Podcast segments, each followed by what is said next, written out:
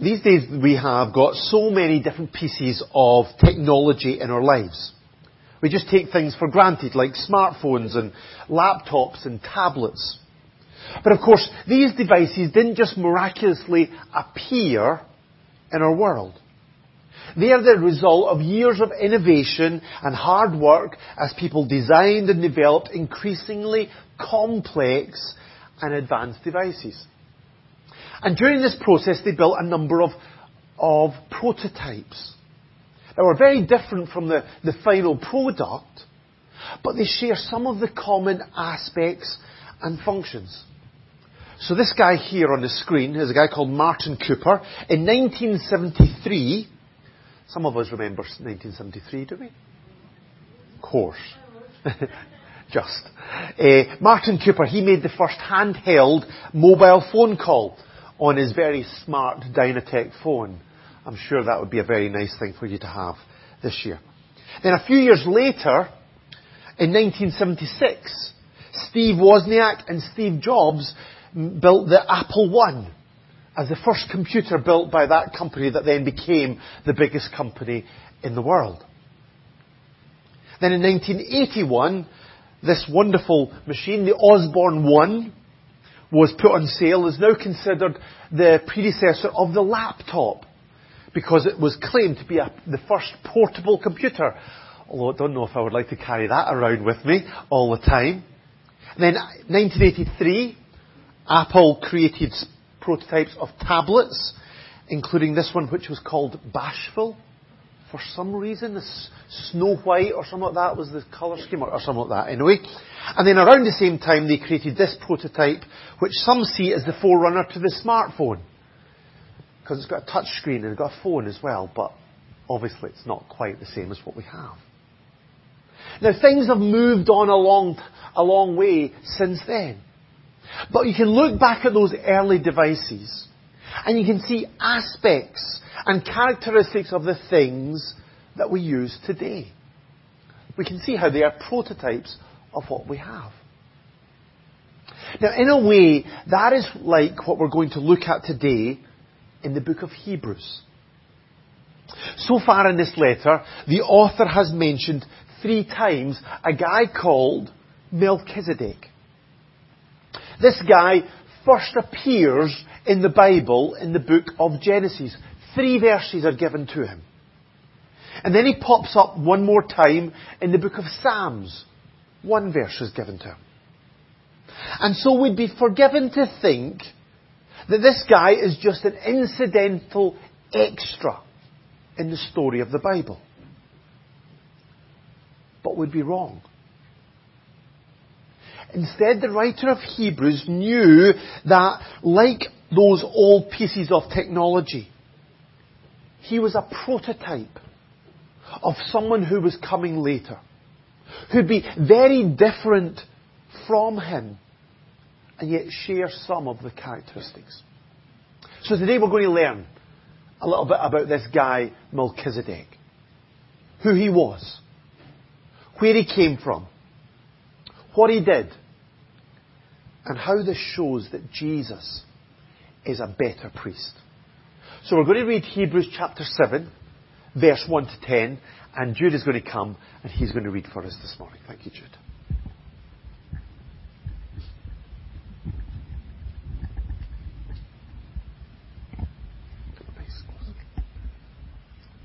Hebrews chapter 7, verses 1 to 10. This Melchizedek was king of Salem and priest of God Most High. He met Abraham returning from the defeat of the kings and blessed him. And Abraham gave him a tenth of everything. First, his name means king of righteousness. Then also king of Salem means king of peace. Without father or mother, without genealogy, without beginning of days or end of life, like Son of God, he remains a priest forever. Just just think about how great he was. Even the patriarch Abraham gave him a tenth of the plunder. Now the law requires the descendants of Levi, who became priests, to collect a tenth from the people, that is, their brothers, even though their brothers are descending from Abraham. This man, however, did not trace descent from Levi, yet he collected a tenth from Abraham and blessed him. who has the promises, and without the doubt, the lesser person is blessed by the doubt. Greater, in one case, the tenth is collected by men who die, but in the other case by him who is declared to be living. One might even say the Levi, who collects the tenth, paid the tenth to Abraham, because when Melchizedek met Abraham, Levi was still in the body of his ancestor. Thank you very much, Jude. If we're going to understand the significance of Melchizedek and his connection to Jesus, we first of all need to understand who he was. So verse 1 tells us he was the king of Salem or Salem. I don't know, I really know how to pronounce that word. Most people take Salem or Salem to mean Jerusalem.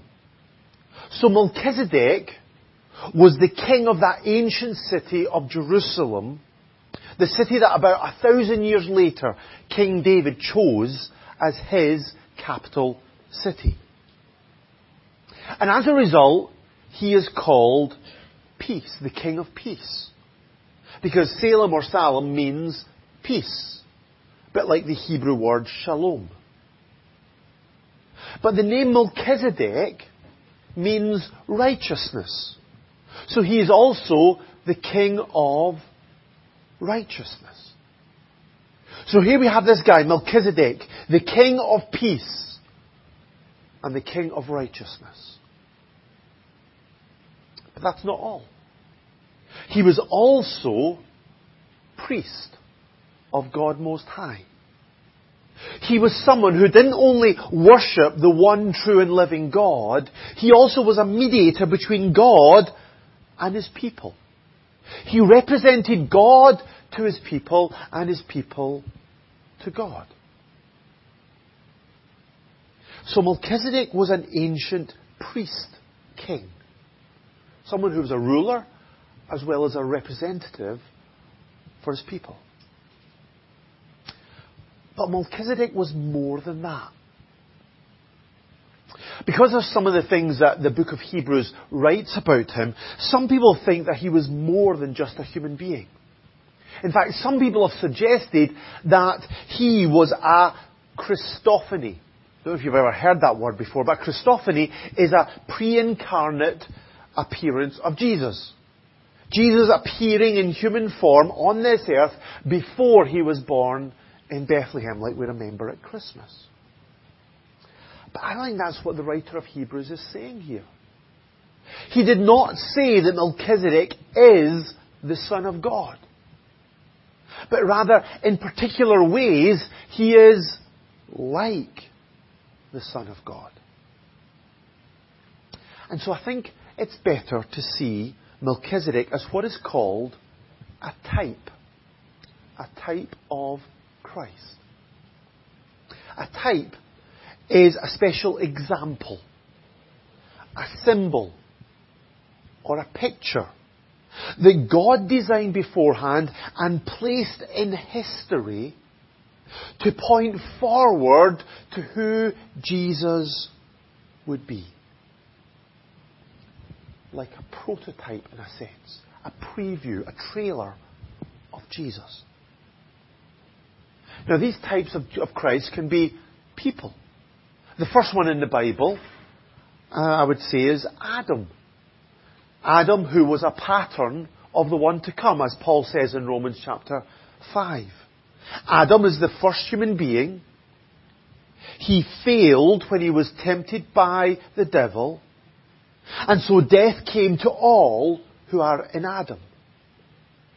Jesus too was tempted by the devil, but he overcame.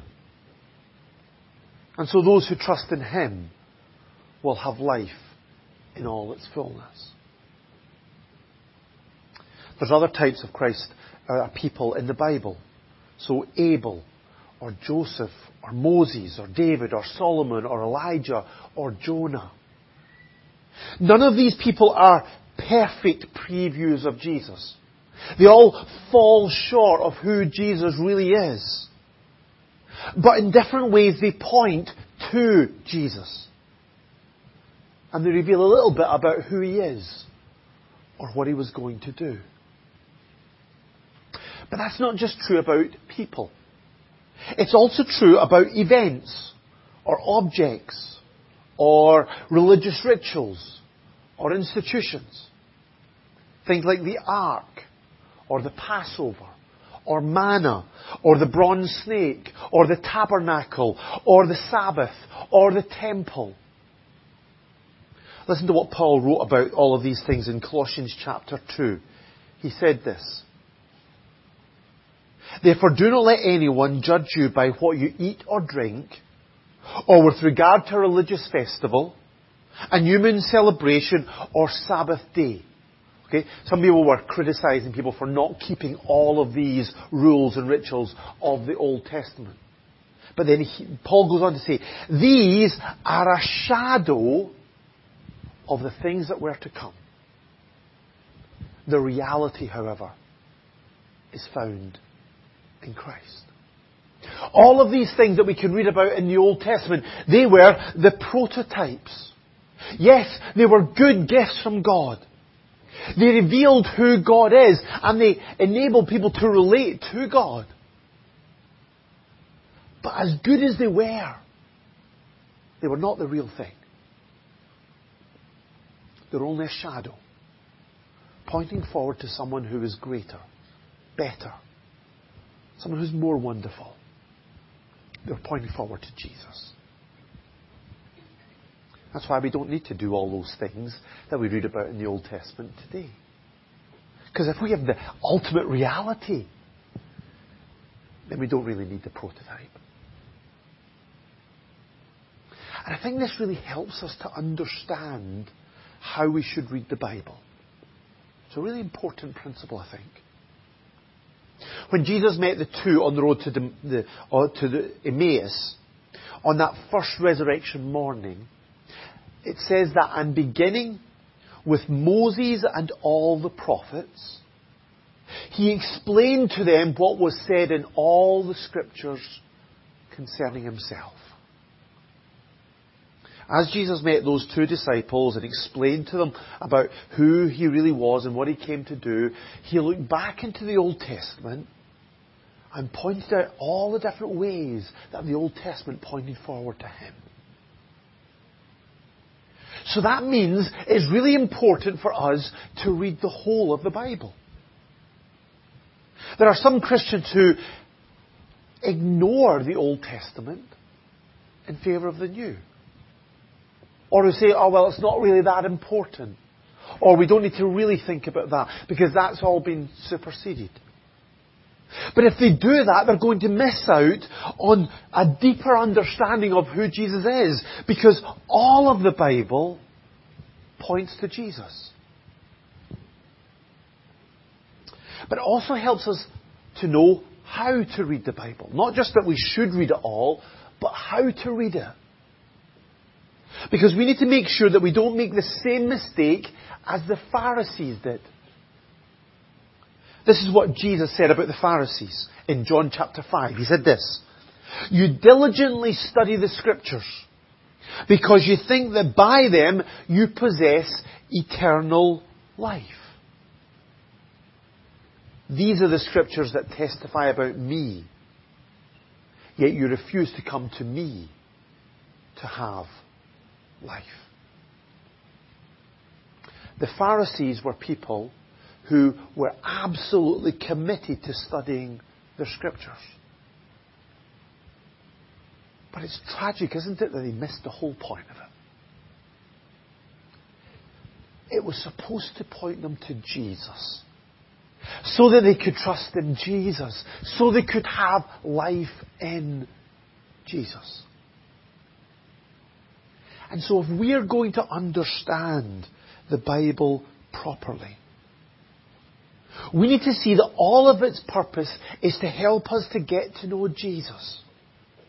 Who He is and what He has done so that we will put our faith in Him. That's the point of the Scriptures. And that's the case with Melchizedek as a priest king of righteousness and of peace. Melchizedek points forward to Jesus as the ultimate priest, king. If you've been with us, you'll know that Hebrews already has pointed forward to Jesus as being king. When Jesus ascended into heaven, he sat down at the right hand of the majesty of heaven. And so, Hebrews 2 says, he is now crowned with glory and honour. Jesus is the king. But he's also the priest that we need. Because he has become a high priest forever in the order of Melchizedek. And we'll see that in more detail as we go through the rest of the book of Hebrews. We'll see how Jesus, as our priest, has made the ultimate sacrifice for our sins. And so if we put our faith in Him, then He will make us righteous before God. And so that we can have peace with Him. This is what Paul wrote in Romans chapter 5. Therefore, since we have been justified through faith, we have been declared righteous through faith, we have peace with God through our Lord Jesus Christ. What a wonderful gift Jesus wants to give us.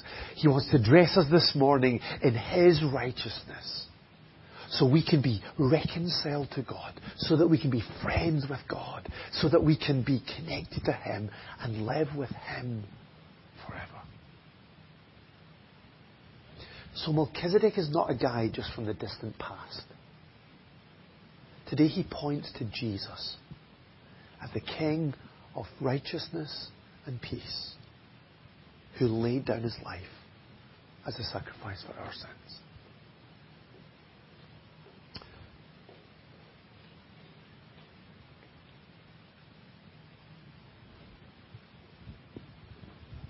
Excuse us.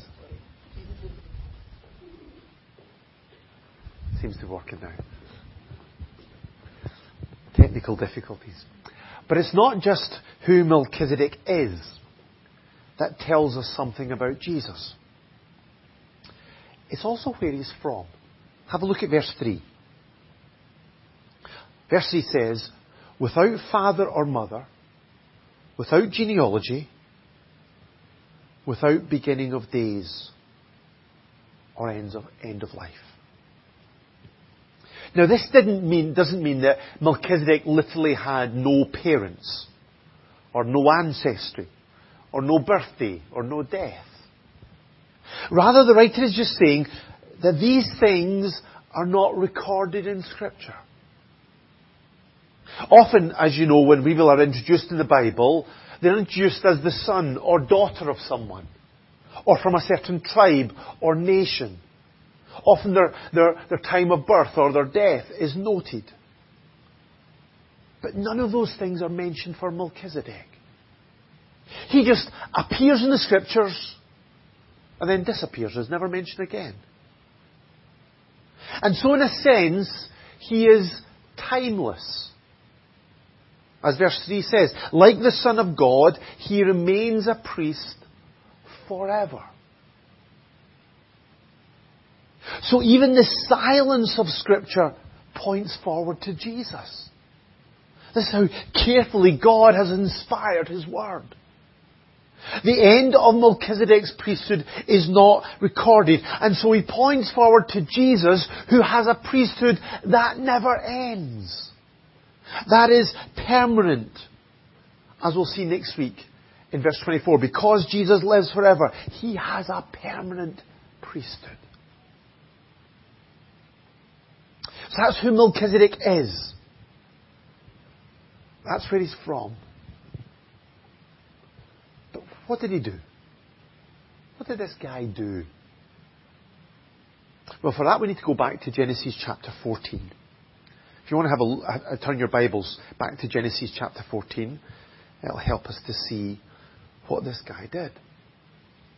The king of Sodom and his four allies were attacked and defeated by an alliance of four powerful eastern kings led by a guy called King Chedorlaomer.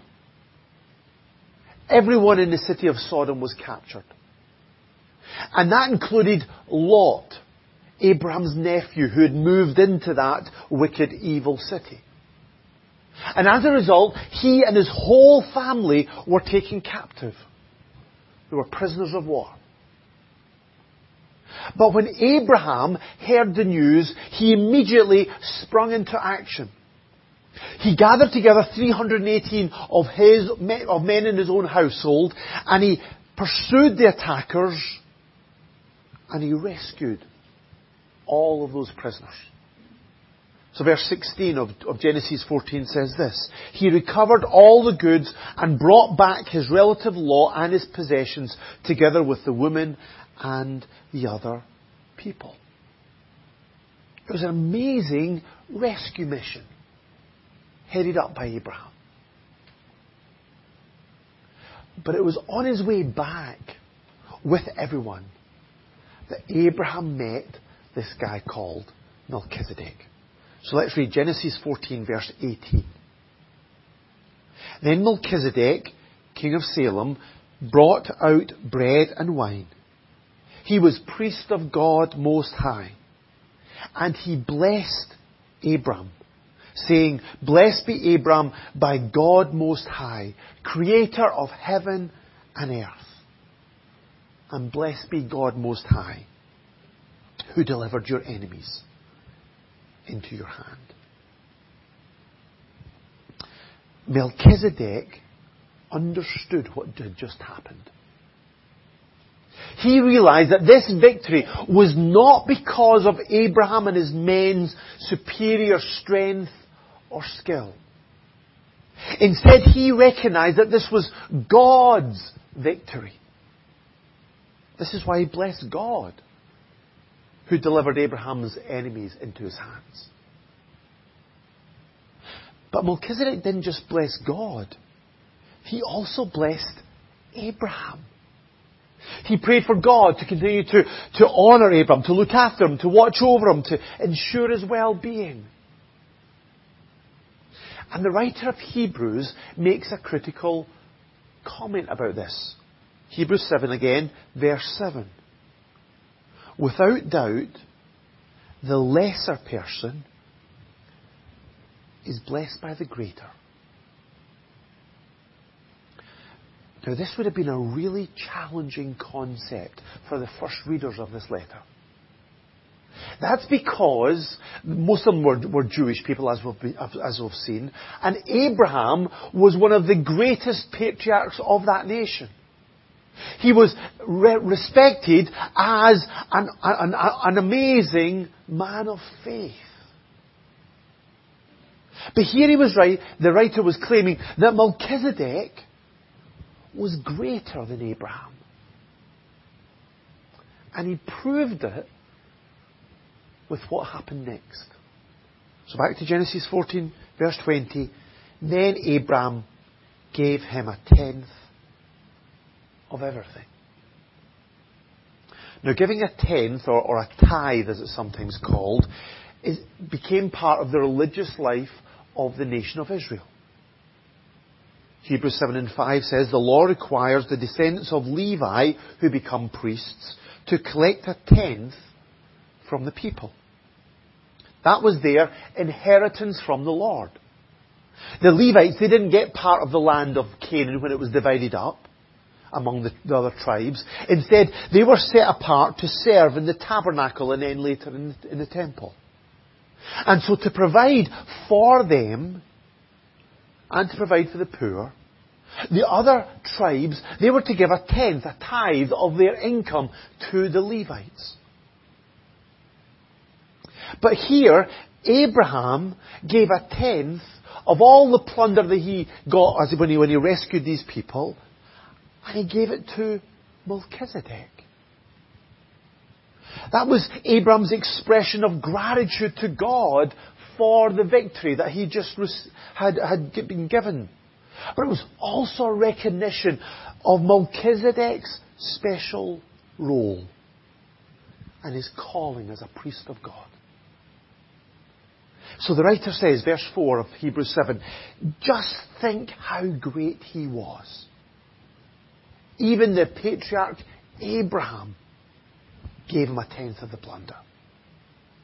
Melchizedek must have been someone really great for Abraham to give him this tithe. So why is that important? Why is that important? Why would it be important to the writer of Hebrews and the initial readers? Why is it important to us? Well, I hope you remember that the initial readers of this letter, they were struggling in their Christian lives. Maybe because of the persecution that some of them were experiencing, or maybe just the struggle that they were going through because of their being, being a follower of Jesus. Some of them were being tempted to give up. To walk away from following Jesus and go back to the Judaism that they'd come from. Back to the Old Testament, the Old Covenant way to relate to God. Back to the, the priests and the tabernacle, the temple and the sacrifices and all of that. But this passage shows that Melchizedek was a superior priest to those Levitical priests of Judaism. That's because verse 10, when Melchizedek met Abraham, Levi was still in the body of his ancestor. Now he doesn't mean literally, okay? Of course.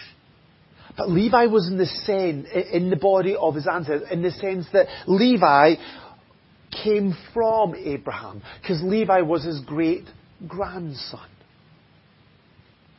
And so he says in verse 9, one might even say that Levi paid the tenth to Abraham, through Abraham. So it wasn't just Abraham that showed deference to Melchizedek and respect for Melchizedek's unique service for God. It was Levi, Abraham's great grandson, that also did that. And that demonstrates that Melchizedek is superior to the Levitical priests of Judaism. And what difference should that make to the readers of this letter? Well, it means that if Jesus has become a high priest forever in the order of Melchizedek, then Jesus is also a better priest than those Levitical priests his role, his ministry, his sacrifices. Everything that he does is superior, is better than any role or ministry that is in within Judaism. And not only that, as we've seen, his ministry is going to last forever. In the one case, the tenth is collected by men who die. That's the Levites. But in the other case, by him who's declared to be living. We're going to see that in much more detail next week. The Levitical priests, they only served until they died. But Melchizedek was without beginning or end of days.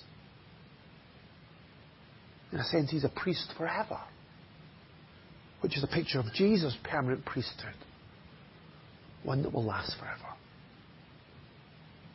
So here's the message of this passage. If we are faced with the choice between following Christ or going back to Judaism, back to the old covenant ways of approaching God, back to having a, a, special temple, a tabernacle, having priests in special robes, offering special sacrifices. Why would we want to turn away and go back to all of that when Jesus is such a better priest? Why would we want to go to any other religious system, any other mediator between God and man, any other sacrifice for our sins? Because Jesus is better than them all. Jesus is all that we need. Prototypes, they're never as good as the final product. But looking at them, we can see aspects and characteristics of the things that we have today. And that's what this guy Melchizedek does for us. In some ways, he resembles Jesus and points to the wonderful truth that Jesus is a better priest. Because he's the ultimate priest king who can declare us righteous in God's sight and bring us into peace with God. And he is the ever living one who always lives to intercede for us. So he's able to save us completely. This is what God has pointed towards throughout the whole of the Old Testament. And this is the reality that has now been revealed to us within the New. So let's fix our eyes on Jesus and put our trust in Him and in Him alone because Jesus is all